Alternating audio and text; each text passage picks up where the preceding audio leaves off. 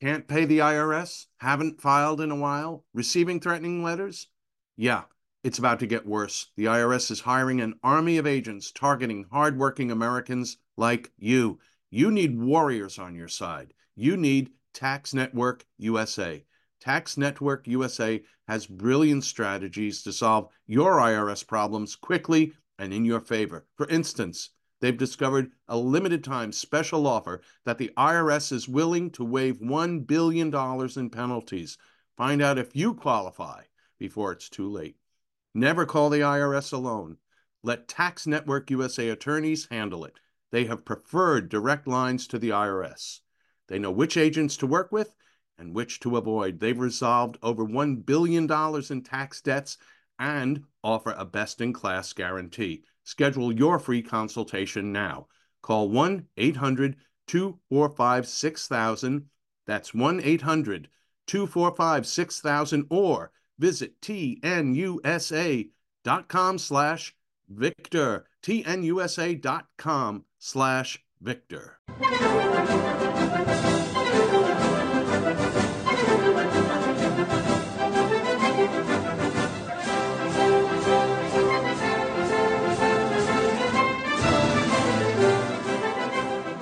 Hello, ladies. Hello, gentlemen. This is the Victor Davis Hanson Show. We are recording on Saturday, April 2nd, 2022. I'm pretty sure this program is going to be put on the World Wide Webs on April 7th. I'm Jack Fowler. I'm the host the star, the namesake, Victor Davis Hanson, is the Martin and Illie Anderson Senior Fellow at the Hoover Institution, the Wayne and Marcia Buske Distinguished Fellow in History at Hillsdale College. Victor, everything he writes, practically everywhere he appears, videos of such, you will find them on his website, victorhanson.com. You should subscribe, and I'm going to tell you how a little later in this episode. I'm going to shoot Victor quickie after we come back from our commercials, and that's going to be about this California city. It's now handing out income to people just because they happen to be you know, trans and non binary or whatever, one of those letters in the long LGBTQ. But we'll get to that. And then we're going to get to our favorite person in the world, Anthony Fauci, right after these important messages.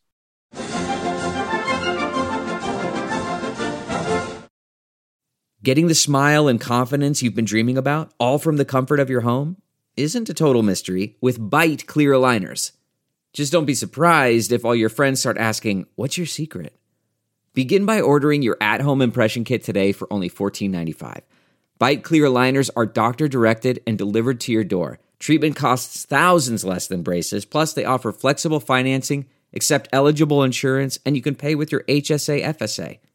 Get 80% off your impression kit when you use code WONDERY at Byte.com. That's B-Y-T-E dot com. Start your confidence journey today with Byte. That's not just the sound of that first sip of Morning Joe. It's the sound of someone shopping for a car on Carvana from the comfort of home. That's a good blend. It's time to take it easy, like answering some easy questions to get pre-qualified for a car in minutes. Talk about starting the morning right just like customizing your terms so your car fits your budget. Mm-mm-mm. Visit Carvana.com or download the app to experience car shopping the way it should be convenient, comfortable. Ah.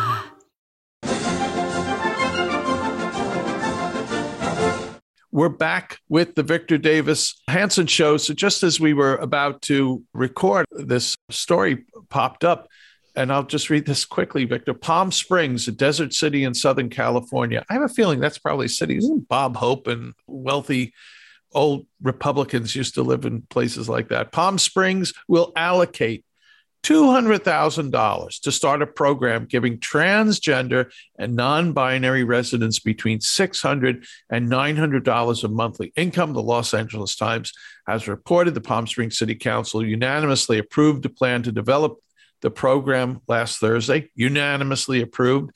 And uh, according to this piece, and I'm looking at a piece in the Blaze, no strings attached. Here you go.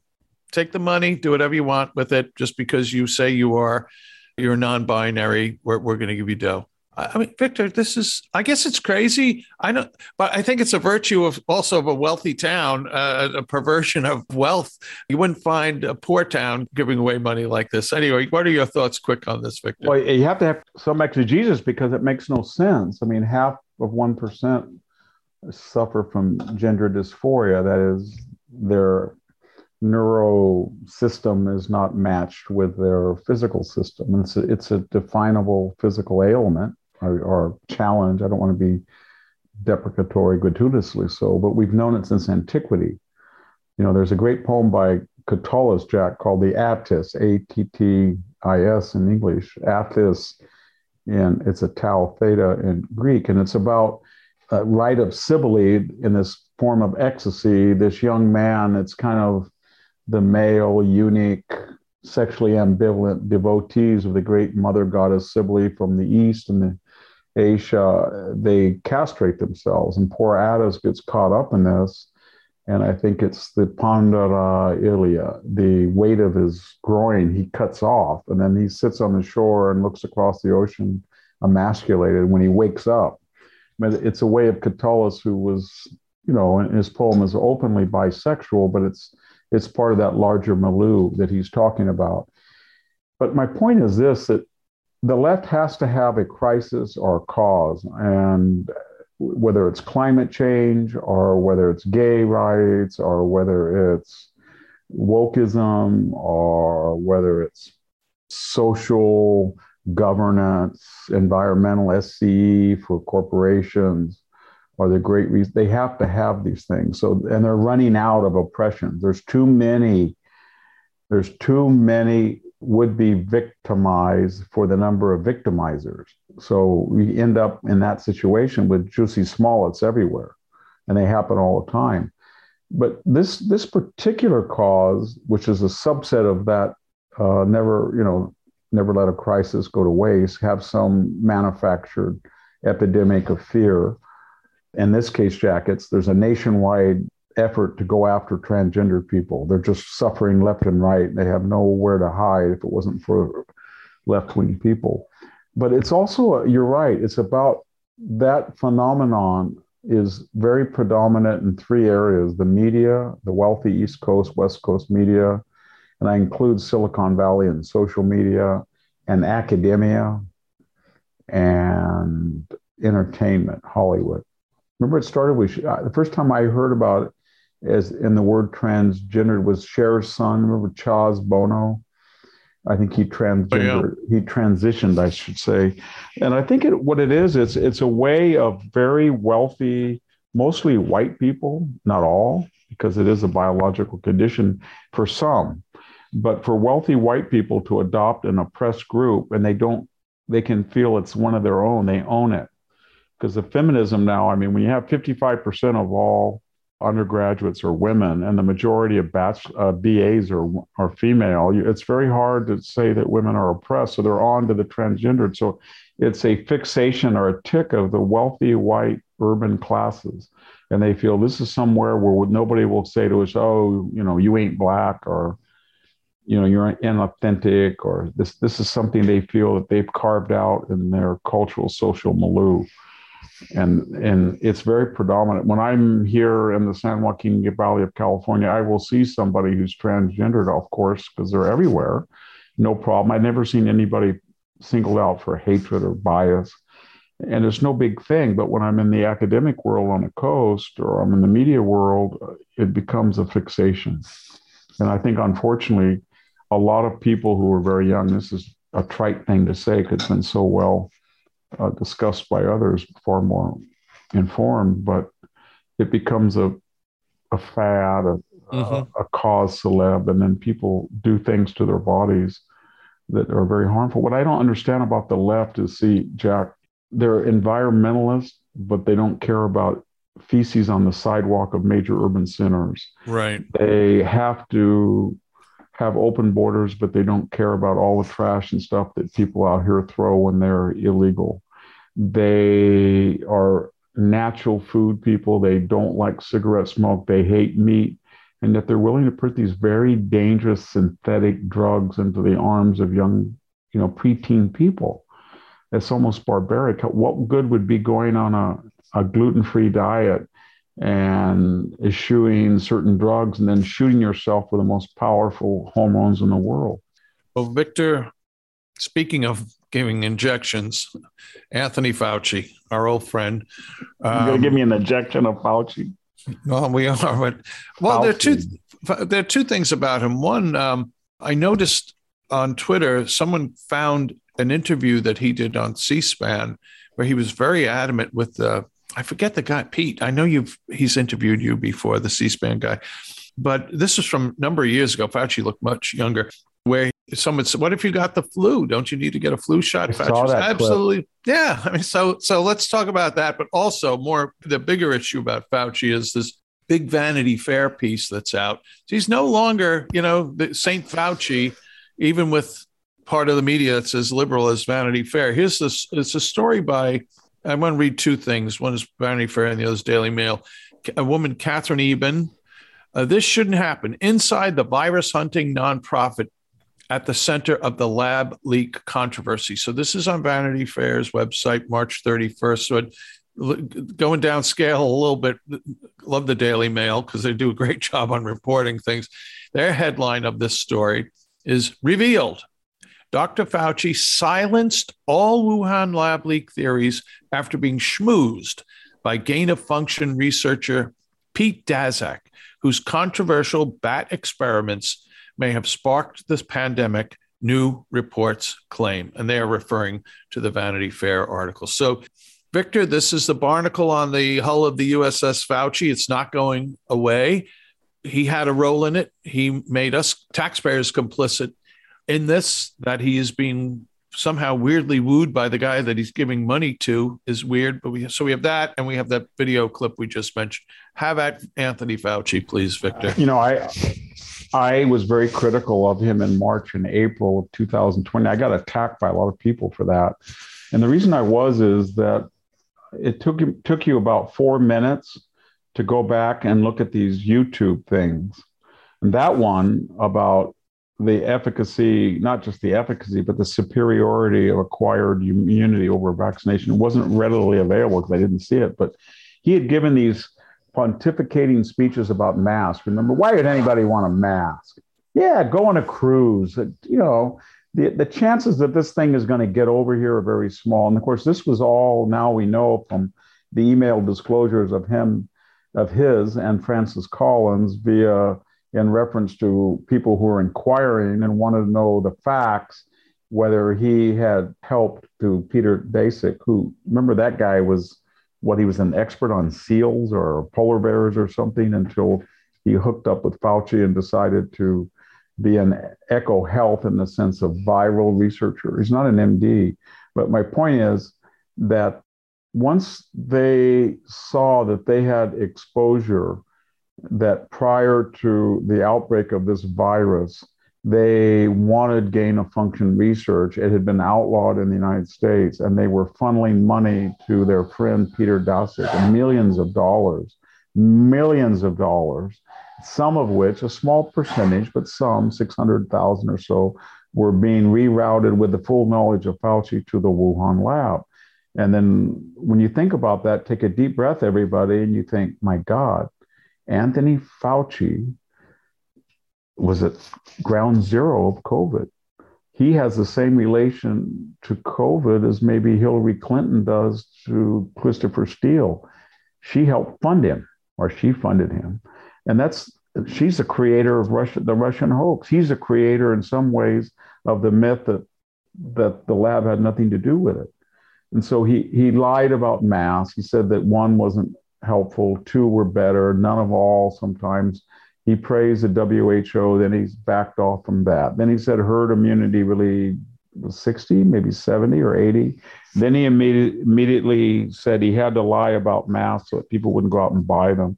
So he had zero credibility. And now we learn with the released emails and this latest video that you referenced, Jack, that he never did believe that vaccinations were superior. He just he just wanted to scare us and say that natural immunity didn't exist, so we'd all get vaccinated. Maybe it was a noble platonic lie, like his mask, you know. Masks don't work. Oh, thank God they didn't go out and buy masks so that the ER people couldn't get them. Uh, herd immunity, nah, it doesn't work. Oh, thank God he said that. That way people will go out and get vaxxed. And what if they do get a little greater side effects uh, or unnecessary vax? But it's for the greater good. That's how he functions.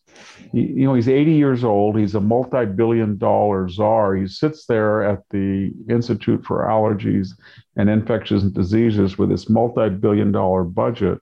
And then these obsequious researchers write to him, please, please, please, Anthony, you're the greatest guy in the world. Was there any chance that, you know, I could come and see you? Well, I don't know. And he doles out our money while he's the highest paid bureaucrat in the government.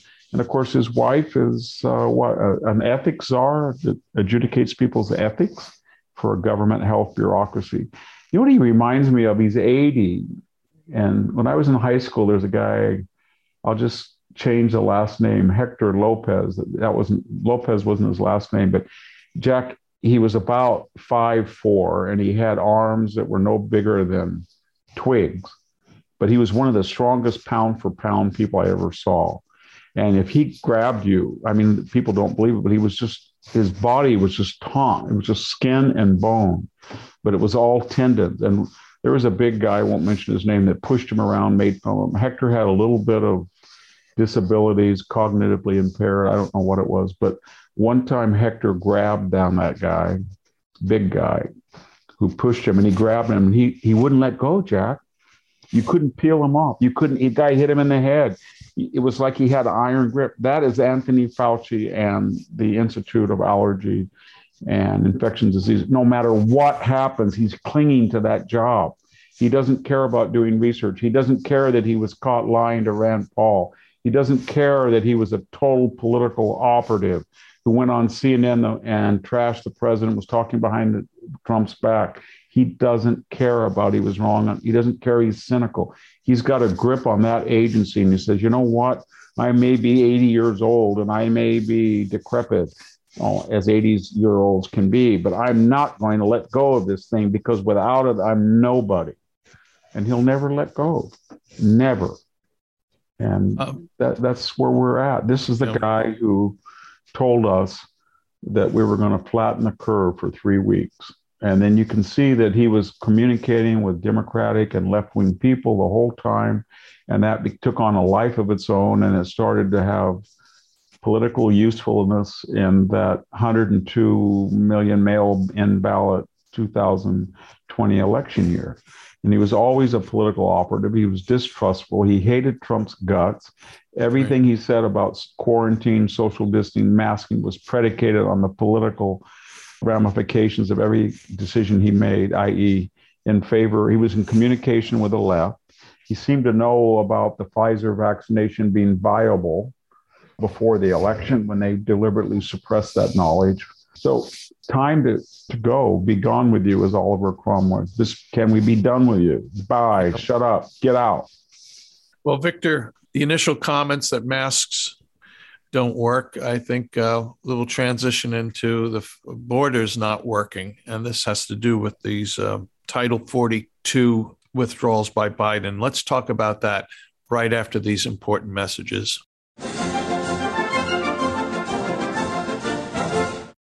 Delve into the shadows of the mind with Sleeping Dogs, a gripping murder mystery starring Academy Award winner Russell Crowe. Now available on digital. Crowe portrays an ex homicide detective, unraveling a brutal murder he can't recall. Uncovering secrets from his past, he learns a chilling truth. It's best to let sleeping dogs lie. Visit sleepingdogsmovie.com slash Wondery to watch Sleeping Dogs, now on digital. That's sleepingdogsmovie.com slash Wondery. CarMax is putting peace of mind back in car shopping by putting you in the driver's seat to find a ride that's right for you. Because at CarMax, we believe you shouldn't just settle for a car, you should love your car. That's why every car we sell is CarMax certified quality so you can be sure with upfront pricing that's the same for every customer. So don't settle. Find love at first drive and start shopping now at CarMax.com. CarMax, the way car buying should be.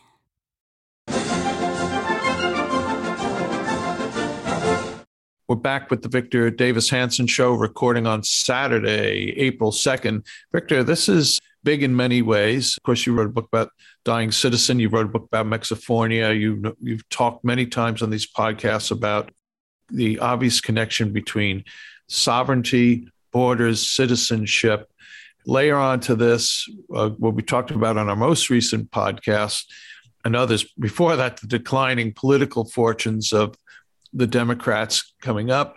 And could there be another kind of stepping on a landmine by Joe Biden than than what he intends to do with this Title 42, which was a Trump initiative that restricted asylum claims. Biden is going to either he's lifting them or they go away unless they're renewed. I think the end of May. This is a signal to crash the border again. What is a border or what's an imaginary border in the United States? So this is a travesty, I think, Victor, coming up. What are your thoughts on why Biden is doing this? And what does this mean for the United States? Well, we know we know why he's doing this because the left cannot convince the majority of Americans that their agenda is workable. It's not it's a failure. So they feel that by opening the border, and they're—I mean, it's not. We keep saying this, but two million in the fiscal last fiscal year, and another million at the rate we're going. I think there was almost 170,000 Jack in February alone. So you can see that you're getting close to two million already. We, we could have four million, is what I'm saying, in Biden's first two years, and 700,000 people, roughly 750, make up a congressional district so you're talking, you know, 20 congressional, well, excuse me, 750, you're talking uh, four. If you do this two, four, and you did it for four years, you get 8 million people. So you're getting, you know, 10 congressional districts almost, 10 congressional districts worth of new people, all beholden supposedly to the Democratic Party who allowed them to come in unaudited, untested, unvaccinated, without diversity, without legality, with largely without English, and uh, without any concern for the numbers and the ability to assimilate or integrate them. And so, why would they do something so insane? Often at the expense of minorities and marginalized communities, or social services will be taxed. And the answer is that they're ideologues and they want to remake the United States and they want to import a new demographic they feel will have fealty toward them in exchange for using other people's money to support them and give them educational, legal, uh, housing, food, subsidies, etc., etc. And that's why they've opened the border. And they don't really care. So you have one on the one hand, Anthony Fauci saying, "Oh, I don't know about this Omicron new variant. There's a new variant of the variant of the variant." And we could go back to lockdown. Then you have Mayorkas saying, it's over. It's over. We don't need this 42 rule. They can just come in. There's no worry about COVID. So it shows you that the ideologically, uh, the ideology of illegal immigration is even stronger than the Karen paranoia of being infected, and that's what that's what they want to do. And the, when you when you think the right would be hysterical, and say you're destroying the sovereignty of the United States, it's not quite united because you have the corporate right. And they always want cheap labor where they can use use up young people from that are impoverished, allow them to, you know, cooks, landscapers, uh, meat packing, whatever, farm labor. And then when they're hurt or injured, put them on the social network and let it, the public pay for them and bring in a new group. So that's that's the politics of it. And uh, Joe Biden you know, he, he took an oath to faithfully uphold the laws. So if you were in a real world rather than this fantasy land, and he, these are the following immigration statutes that say if you come in illegally, you shall be detained and returned to the, your country of origin, or you will have a, a legal hearing, and people aren't even showing up for those. He would be impeached. And according to the protocols that the Democrats have established, it's pretty much if you're a first term president and the opposite party gains control of the House in the midterm elections, they're going to impeach you twice. So when the de- Republicans take control, they're going to have a real fight on their hands on whether it's wise or not to impeach him. Politically, it may not be wise, but according to the law, he's impeachable. He deliberately uh, he deliberately broke his oath of office.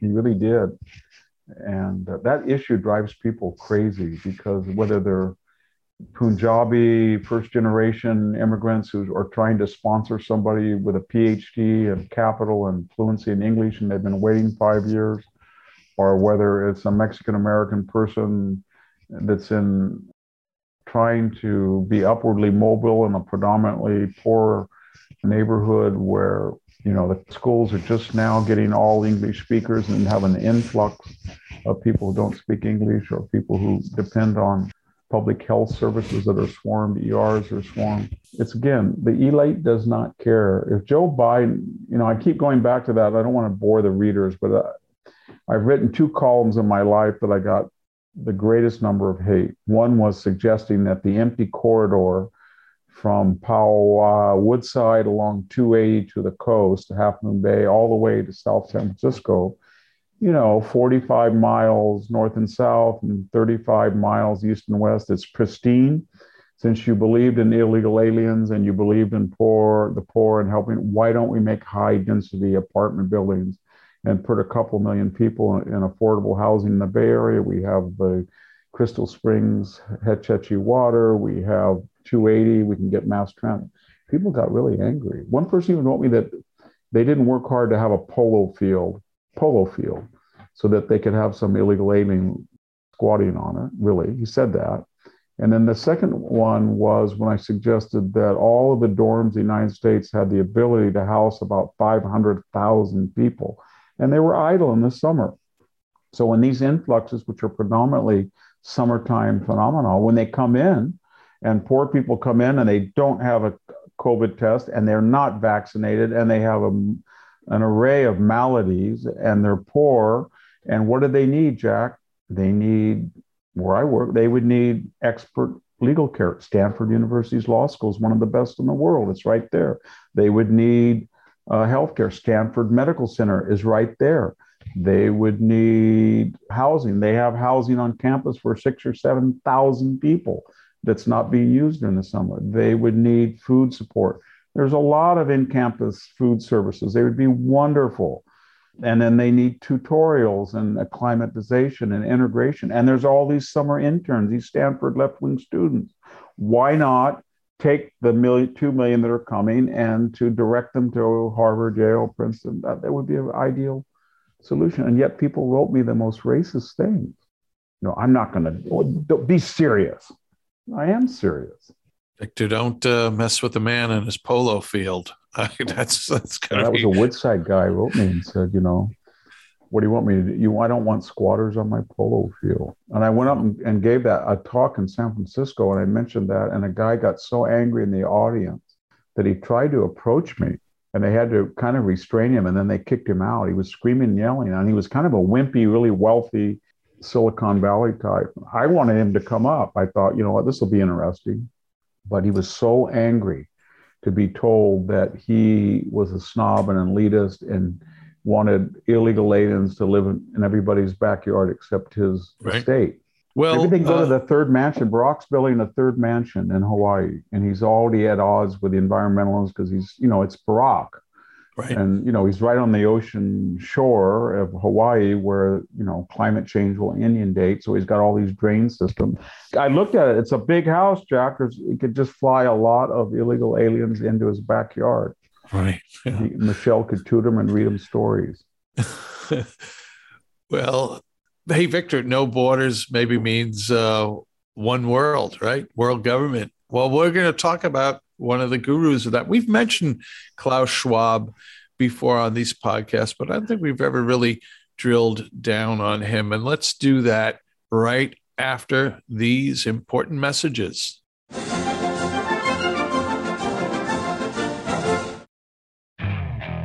Okay, picture this. It's Friday afternoon when a thought hits you. I can spend another weekend doing the same old whatever, or I can hop into my all new Hyundai Santa Fe and hit the road.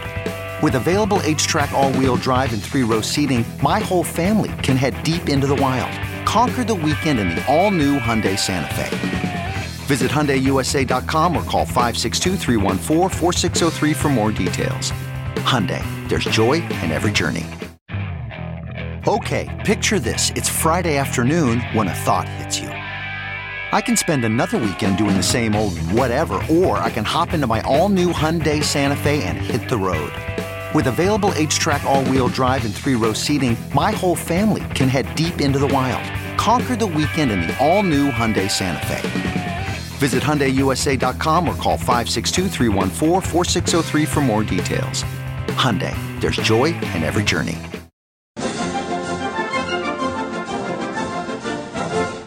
Hi, we're back with the Victor Davis Hanson Show on, uh, well, I think today when you're listening to this should be April 7th. We're recording on the 2nd. I want to recommend to our listeners to visit victorhanson.com. Go regularly. You will find all kinds of links to things Victor has written, especially his American Greatness pieces. There's a lot of original content. It's called Ultra. You could only read it if you are a subscriber, and subscribing is very cheap five bucks a month, $50 a year. Why don't you uh, consider doing that? If you're on Facebook and are interested in Victor, his whereabouts. He's got his own page, but there's also VDH's Morning Cup. Once you search for that, if you're on Twitter, you can follow Victor at VD Hanson. There's a wonderful Facebook group called the Victor Davis Hanson Fan Club. Check it out. They are all over Victor's many, many links. So, Victor, I found a piece. I send it to you. This is kind of the, the character you would see in 70s movies or this European elite super status leader of the world. People mock them. I forget these Bilderbergs or other trilateral commission types, but hey, you know, they I think they're for real. So Klaus Schwab, this is the headline of a story. Klaus Schwab calls on global leaders to form world governance, and Schwab is the head of the World Economic Forum, which I believe is the Davos thingamajig that all the people fly to in their private planes to complain complain about climate change. So World Government Summit has just happened in Dubai, and Schwab gave one of he spoke. He's one of the main speakers there about more intergovernment and supra government cooperation is needed. There's going to be some something he's calling the fourth industrial revolution. It's arrived. It's happening fast, much faster than the other revolution, industrial revolutions happen. And we, the elite, we, the smart people, we need to take charge of this. I'm making that, you know, compacting his speech there kind of comically. But I think that's essentially the message. Victor, I'd be interested to know if you've ever been to Davos or or cross paths with any of these types at any kind of formal setting. I doubt you have. But if you have, let us know. But also, any thoughts about this character, Klaus Schwab? You know, I know a little bit. I don't know him. I haven't been to Davos, but Michael Walsh, the former Time essayist and author. Yeah, our friend. Yeah. Yeah, our friend. He's written a, a book called The Great Reset Project, and it's a collection of contributors, and everybody has to contribute 8,000 words about an aspect of the dangers of the Great Reset. And he asked me to give the initial overview. And I think my, you know, the overview of the Great Reset. So I spent, you know, like, um, I don't know, two or three weeks reading everything I could. And I wrote a, a, a almost 10,000 words about it.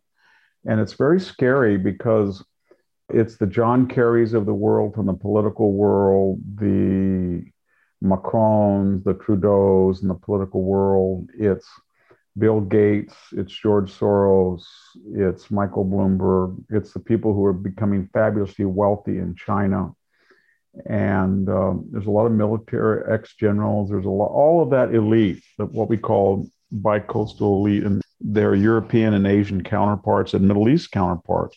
And they believe that democracy, they don't say it because they say they're pro democracy, but when you read what they're really writing, he wrote a book called COVID 19 and the Great Reset. At least he had the honesty, Jack, to say that this was a wonderful opportunity. And the only people that I know who, I mean, besides Rahm Emanuel, never let a crisis go to waste, the only two people I really remember was Hillary Clinton said, We can't waste COVID. We've got to get universal health care, one payer system. And then Gavin Newsom said, We got to get a progressive capitalism. So they admitted, but he did and said, COVID 19 and the Great Reset. And this tragedy that's killing, you know, over a million people gave a chance to get this elite group, these platonic guardians, to go to Davos and these places, the World Economic Forum, and then they could say, these are what we're going to impose a uniform corporate rate, and that will allow for environmentalism, social justice, and world governance, the ESG agenda, and then green, the, the Paris Accord, and diversity. And we're going to transcend national sovereignty. And, and I, you know, when I first started, I thought, who would ever trust anything to these people? But, you know, they're very successful in, in various walks of life and influential, a lot of entertainers.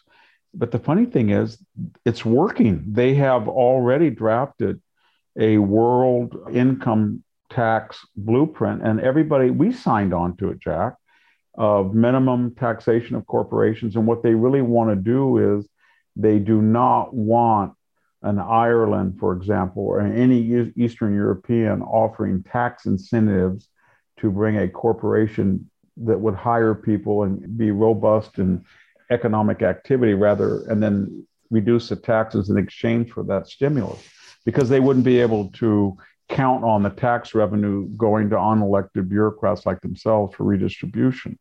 So they're very dangerous people. And I like to just politely say to the left that the threat to democracy in this country will not come from somebody with epaulets and sunglasses and an officer's cap or a January 6th look. It's always going to be some soft spoken constitutional lawyer like Barack Obama who just, you know, I just have to surveil those Associated Press reporters. I just got to find out what James Rosen saying to his to his grandmother. I just got to have Lois Lerner rejecting uh, tax exempt statuses. I just got to kind of, you know, maybe sort of maybe spy on Donald Trump during the transition, or it's going to be a wonderful Kevin Clinesmith that just kind of has to alter a document that allows him to snoop on people, or it just happens to be Hillary Clinton that has a little money that she can give the DNC, can give a little money to Perkins Coie, give a little money to Fusion GPS, can give a little money to Christopher Steele, a foreign national, interfere and destroy a candidate. That's where the danger is because you see there's no left wing audit on them. They're on the same team. At least with the right, the media hates you all the time and they don't whether you're moral or not doesn't matter. You can't afford to be immoral because they're watching every aspect of their life. But when you give a free pass, human nature being what it is, the left just takes advantage of that. So this great reset is uh, it hates the United States more than any other country because these international elites feel that not only are we too capitalist, even though I think our tax code is less capitalist than Europe, I think we're more socialist than they are now. But what they really hate are certain aspects of the United States that are quirky, or they represent our Puritan foundation, or they're our frontier, and that's this awful Second Amendment. There's nothing like it in the world and this weird nutty idea that abortion even late term abortion is deathly and murder and violence where did they get that and this idea of getting a big pickup truck and owning your own spread and being highly individualistic like as if it's 1880 they can't stand that and so when you look at the great reset's actual protocols it's aimed really at the united states victor i'd like to talk just briefly or hear you talk just briefly about a court case. And then I'd like to end the podcast talking about the infamous slap, which I know everyone still is talking about. And that's why I think I want to hear from you about it. But the court case has to do with that Oberlin College ruling. So remember the story there was a bakery in town, long standing member of the community. Some kids from Oberlin, this is in Ohio, they come into the store, they're trying to shoplift, they get into a fight with one of the, I think the grandson of the owner. He was arrested eventually. The kid, there was a shoplifting thing going on. But of course, Oberlin College came out furious against this racist act, etc. And then the dean of student, there was a protest outside the, the store, probably several protests, but the dean of students of the college was actually creating and handing out flyers accusing the family who ran the store being racist. Went to trial. The family sued Oberlin, and I think the decision was two years ago. We talked about it a long time ago on one of the other podcasts. It was a tremendous financial ruling against the college of over 30 I think the initial was over $40 million, was cut back a little bit, but by they, uh, yeah, and they restored it, right? They restored it. So this ruling that came out the other day holds this penalty at over $30 million. So that's a fact. And you know, bravo, I'm glad the court said that. But the thing that interests me is the, the infamous dean of students who was in the street handing out flyers, attacking these people, left the college and she was hired by Oglethorpe College in Georgia earlier this year, where she is now the vice president for student affairs. It's Meredith Raimondo. And this I just don't get about the academy that somebody who did something so disastrous for an institution. what. Did she do, what did she do disastrous, Jack? she was out on the street handing out the yes. flyers that okay, led. So far, that led that, so far they love that. Continue. right, right. But it's the thirty million dollar bill. Oh, let's. So they have a multi-billion dollar endowment. Go, keep going. Where did she go uh, wrong? so she she she cost the university millions of dollars for what? A wonderful cause that's going to remind everybody how left wing they are, right? I guess so. I guess that's Who's mad about that? Some guy with thick glasses that's in a little closet office who's the CFO's assistant and says, if you do this and keep doing this, we have exposure, our insurance rates are going. But academics, administrators, they're the least knowledgeable people about physical responsibility in the world. They're tenured, life for hire for life, and they don't care about money, and not until they're laid off, and they never think it's going to happen to them. So, in their way of thinking, they were speaking truth to power. The poor was he 93 years old, the patriarch who died, and his son died. So yeah, they, he was. during, both 90s, of them died. Right. It, it was terrible. It was tragic, and they just they knew people had been shoplifted, and they just caught a guy red-handed, and then they went out and basically the university unleashed a systemic terrorist campaign against them. I'll use the word terrorist. That's got poor Joshua Katz in trouble at Princeton, but I don't mean in the sense of a racial term. I'm just saying that the universities allowed people to go in there and to disrupt the lives of those owners. And they did so with a boycott and violence and shouting and defaming them. And the court found that. And they have no apologies whatsoever to make. And so that's where it is. And okay. Well, the left never apologizes, they just move on to the next cause. I mean, maybe Hunter once in a while the laptop. It's so embarrassing, but they didn't apologize. They said, "Well, you know, and somebody may have said that that, that it was inauthentic or wasn't disinformation." but that's about the extent they'll do it. They never apologize. Never apologize. Move on to the next psychodrama. That's what they do. Well, Victor, let's end today's podcast with the still ongoing psychodrama, and this is the Will Smith slap of Chris Rock, which we're okay. We're, we are. You and I are talking on Saturday. The second this happened, six, five or six days ago, Monday, the previous Monday, and today, just as we're talking, the Daily Mail's top story is now Denzel's prayers with Will. Who are we to condemn? Denzel Washington slams his fellow A-listers for judging Will Smith, etc. This on Daily Mail, which I think is a terrific website. There's probably two or three stories a day about this, and people keep talking about it. Uh, look, I'm curious your thoughts. Why is America so taken with this incident? Is it a stand in for other issues? We should have stopped talking about it, I guess, two days after it happened, but we still are. And people still will be, I think, a week from now and months from now. What are your thoughts? they're right. It's a Colin Kaepernick moment. It's LeBron James not standing up for the national anthem or not saluting the flag, but obsequious, enthralled to his Chinese paymasters. So it's the hypocrisy of the whole thing. He has an estate in Calabasas. He's a multi, multi billionaire, probably. And this idea that after he slapped somebody, that he's not arrested. That's an assault. And then the academy doesn't remove him immediately from the premises. And he feels contrite. He's kind of laughing. Then he's caught when he understands his wife is upset. So then he wants to be macho, and I won't get into the whole cuck scenarios that people have been writing about. But then afterwards, he does get the uh, the award, and they give him a standing ovation after he just hit somebody like that. And I don't know why he wasn't arrested. And then we had to hear all of the other melodramas about the black man and his childhood and all that stuff.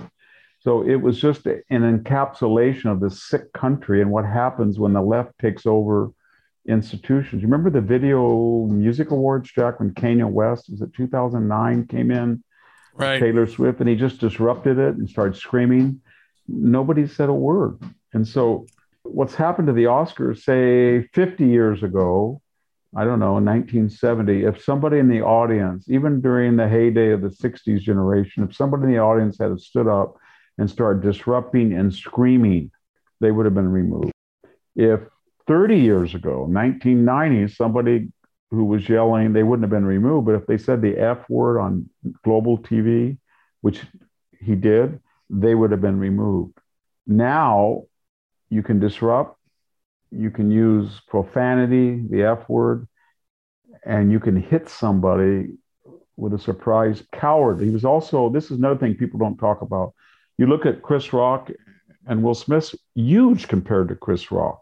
And he didn't come up and say to him, Listen, after this is over, I want to talk to you. Or if you're going to make fun of my wife right now, do it to my face. He didn't do anything. He just, he gave him a blind sucker punch.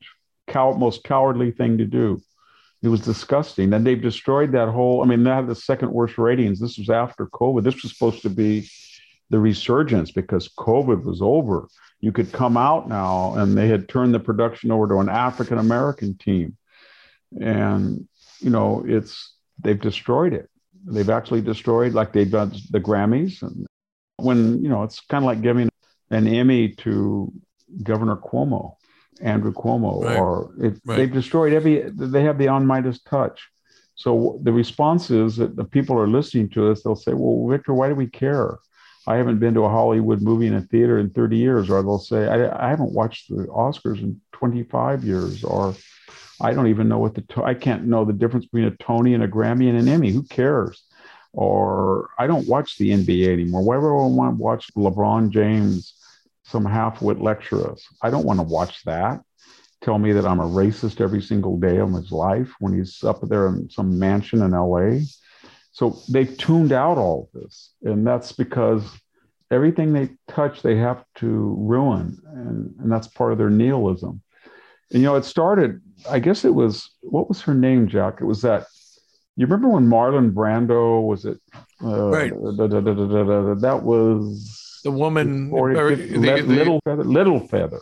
Littlefeather. Yeah. Feather. 1972, I think it was. Yeah. Yeah. Oh, no. Yeah. No, 71. No, no yeah. it's the 50th anniversary of the. Uh, yeah, and he didn't want it. He got the Academy Award for what was it, The Godfather, or was the Last Tango in Paris? I can't. Godfather. Remember. Yeah, and he didn't want to get it. He wanted to say, you know, I'm making a statement, but he didn't have the guts just to say, like George C. Scott did. I don't believe in this is an accurate assessment of acting. I'm not going to show up. I don't want. He sent a surrogate to say no. You remember? And so she got up, and the whole Ward Churchill get up and gave this lecture, right? And kind of just hijacked for the first time, really, a political hijack. And then Clint Eastwood was the guy following. And as I remember, he said something like, when she was going on exploitation and debt and genocide, and he, Clint said, "Well, you know, John, there's a lot of cowboys got killed in John Ford westerns," and that was about the extent of the controversy. But you could see the slope that we were on, the slippery slope, where the left, for the left, everything has to be politics, 360 degrees, 24 seven, and the purpose of art, it's not ars gratia artis, art for the sake of art it's art for the sake of politics. It's the right. Soviet style that every form of expression has to have an ultimate telos, an ultimate end right. for political advantage right. and a political agenda. And people are so sick of it. It's another reason that I really do believe, I, I know that I'm a broken record, but this November midterm is going to be a tsunami and every single person has a beef, whether it's gas or inflation or the school board or critical race theory or what we just talked about, the coarsening of American society. and the lies about it. The lies about it. Right. Another thing, I, you know, I, I want to be very careful in finishing what I'm saying, but I'm just going to respond to what the left says about diversity, inclusion, equity, affirmative action, proportion. I grew up, I should say, I came of age with these concept of proportional representation. So did you, Jack. You're younger, and disparate impact. Remember those terms, where for hiring and for marquee positions, that the country would be represented according to the ratios of its ethnic groups. If blacks were 12%, damn it, there should be 12% neurosurgeons or airline pilots. That was the argument. And if there wasn't, you couldn't say, well, I know you're not racist, so who cares? It just happened. It, it was called disparate impact. There were nebulous, cosmic, existential forces that were, we would later be enlightened enough to call them systemic racism, but microaggressions and things like that, that made certain prestige marquee jobs not represent America. Well, you know what it is today? It's repertory.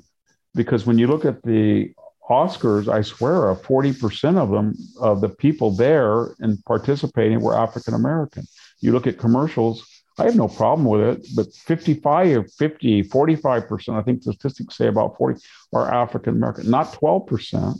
Right. And when you look, and I, I didn't understand this Jackson nomination that everybody says it's a racist country and we have to have an African American woman. Well, we already have, well, this will be four or five justices will be women. And we already have Clarence Thomas. If we have a second African American, it's according to their own logic, is what I'm trying to say. Right. It will be 20, let me do the nine, uh, two divided by nine, 22, 20% will be African American. That's overrepresentation. So once you go down that trajectory that you're only going to judge people on percentages of the general population until you are represented exactly, you have claims against society. What happens when you're overrepresented and you assume the role of so called white people, whether it's 73% in the NBA or 74% in the NFL or you're white males and you're only, you know, 33% of the population and you're 75% of the people being killed in Iraq and Afghanistan. So this is what is so fascinating just as an observer i'm not i don't really care i mean i'm just i'm not involved in it but when i look at it and i see what's going on that the civil rights movement first was equality of opportunity and then it was proportional representation affirmative action to ensure that everybody had a seat at the table. And now it is, we have to ensure that we're diverse in a way that extinguishes the threat of white privilege and white hatred and white rage, when that means that our proportions will be greater than those in the population. And that's where we're headed. Nobody seems to articulate that or identify it. But that's obviously the subtext of everything from the NFL to commercials. And I just wish they would say this the architects of these policies, why not just say, I don't really care what people look like. If mm-hmm. you want to play basketball and the NBA is 100% African American, that's it's fine with me if you got the best players. Right. I don't I don't want quotas for small Asian kids or you know overweight white kids or whatever i don't i don't i think it's it's much more demanding game than it was when it was exclusionary so i think it's great my only and if it's a marketing decision that you think well then only african americans will watch african american athletes well fine live with it or you right. can have some white guys that aren't as talented they didn't make it on merit as much and you're going to overrepresent them maybe uh, for marketing purposes but let's just be honest about it but that doesn't apply to all these things. So, yeah, I mean, at some point, you get what the subtext is about all this. It's not proportional representation. It's not even repertory representation to make up reparations for past sins of somebody's great great grandfather, maybe not somebody's great great grandfather, but it's a hatred. It really is a hatred of this. When you hear a Joy just spout white privilege, white privilege, or Maxine Waters, or yeah, yeah, yeah there's a real hatred there's a racism and people should say that Right. Some of these And Victor, racism coming from a very small amount of people. I mean, we've talked about this before. I mean, I didn't. America has made great strides in this, and I was the publisher of National Review. At my house every night there were like twelve kids, black, gay, whatever the hell. Nobody cared. I don't America. understand it because if you look at race, you've never had a higher level of intermarriage. You've never had more integrated neighborhoods. You've never had mixed. I look at my own family, Right. whether it's one of my brothers married to a Mexican American woman, or my other brother has two Mexican American children, or my wife's family is multiracial. I don't understand it. This white supremacy, white supremacy, it doesn't make any sense Right. and then when I look at all of these very talented, I mean, the two smartest people I met at the Hoover Institution in my 18 or 19 years there have been have been Shelby Steele and Tom Sowell. And I mean, I know they're black, but I don't Right. even care. It never really was an issue because I just looked at the talent that they expressed in their writing and their speaking. And and so the only good thing about this is it's really weird because of the abuse that black conservatives take from white progressives, they have really had to be courageous. They've sharpened their skills and they're the best defenders of a meritocracy of any race or anybody or any background.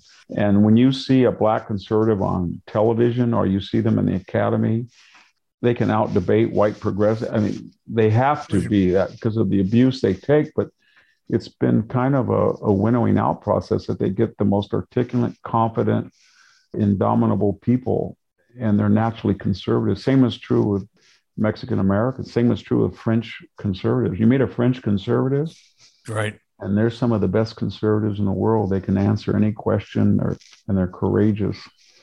So I don't know. I, I'm really disturbed about this when I see people complaining about race, race, race, race for my most of my life. And we have to have affirmative action. Now we have affirmative action. Now we have a seat at the table. And now we're going to be repertory and we hate your don't your white privilege and your white privilege has to be ended. And that means we have to have people based on their skin color in numbers greater than the population. That's just pure hatred. It really is. It reminds me so much, as we talked about earlier, the neo Confederate mind that we're going back to 1850. Yeah. And you are how you look. You are what you look. Well, Martin Luther King is uh, turning over in his grave, I think. But so, Victor, we've run out of time. We're at the hour mark here, so we're going to have to rock and roll. But before we do, would like to encourage our listeners, our many new listeners. We're we are number seven, number seven in America on political podcasts. It's kind of cool with garage band uh, setup we have that we record. We no marketing budget, but people are coming to hear Victor's wisdom. So it's many people who are listening now are probably have only listened recently. So we thank you for coming. If you want to, uh, of course, listen on whatever platform suits you, Stitcher, Google Play, etc. But if you listen on iTunes, please consider leaving a five star review, a reward for Victor's brilliance. And if you'd like to leave a comment, please do that. We read them all. If you'd like to leave a comment, here's some questions I wish Victor would answer. We're going to be recording a few shows in a few weeks that are strictly, we'll have those questions uh, there. Victor's going to be going away, but we're going to fill the gap of his. I hope We'll I'm going to go away, Jack. I'm, this Well- is the third time I've tried to take a group of people to Israel. The first two for COVID and war reasons, but we're scheduled to go to Israel on May 23rd. But the lack of security and the violence, I hope it doesn't impair our trip. It's kind of mirror images the the exit of Netanyahu has Right. opened the gates in Israel as the exit of Trump did here for foreign actors to take advantage of the apparent lack of deterrence. Yeah. Anyway, I, I want to thank everybody. I, I've been twitching a lot, Jack, so I made some noise, but I was I was all week under the house and up in the attic, and I discovered something. What? When you're 68 years old, you can't move around like you did when you're 50 or 40, and so right. I go under there, and then I I'm just a wreck, and then I have to twitch and move because I have this pain and that ache It's, and that cramp. get some, get you some uh, I have to get icy, better. icy hot or something like that. I have that. You should see my nightstand. Oh, okay. Well, I'm going to read one comment. So Okay. before we go, and then I'll that, shut, I'm going to shut up. I want to listen to it. that's okay. Well, a few weeks ago, you were talking about the, that all of a sudden deluge of rain came. So this is titled Rain, and it's from 2721V, whoever that might be. And just like that, it started to rain. I listened to all your podcasts. The classicist is sometimes above my pay grade, but I listen and learn. As a farm girl from Indiana living in the southern Central Valley, I love the stories about the farm and hope the rain helps. So, uh, yeah, I hope so too, Victor. Um, it did for about a week, and I'll take a week over nothing, but we're back to the drought. Well, let's uh, we'll do the we'll do the rain dance. So, uh, well, that's that is about all the time we do have. Suggest folks go back listen if you're new, go back and listen to some of the old ones. Uh, Sami Winc does some terrific. If you if you really like things classical and historical, Sami tends to focus on those in her podcast with Victor. So, anyway, as always, Victor is always brilliant. Thank you, Victor. Thank you to our listeners for listening, and we'll be back soon with another episode of the Victor Davis Hanson Show. Thanks. Thank you, everybody, for listening.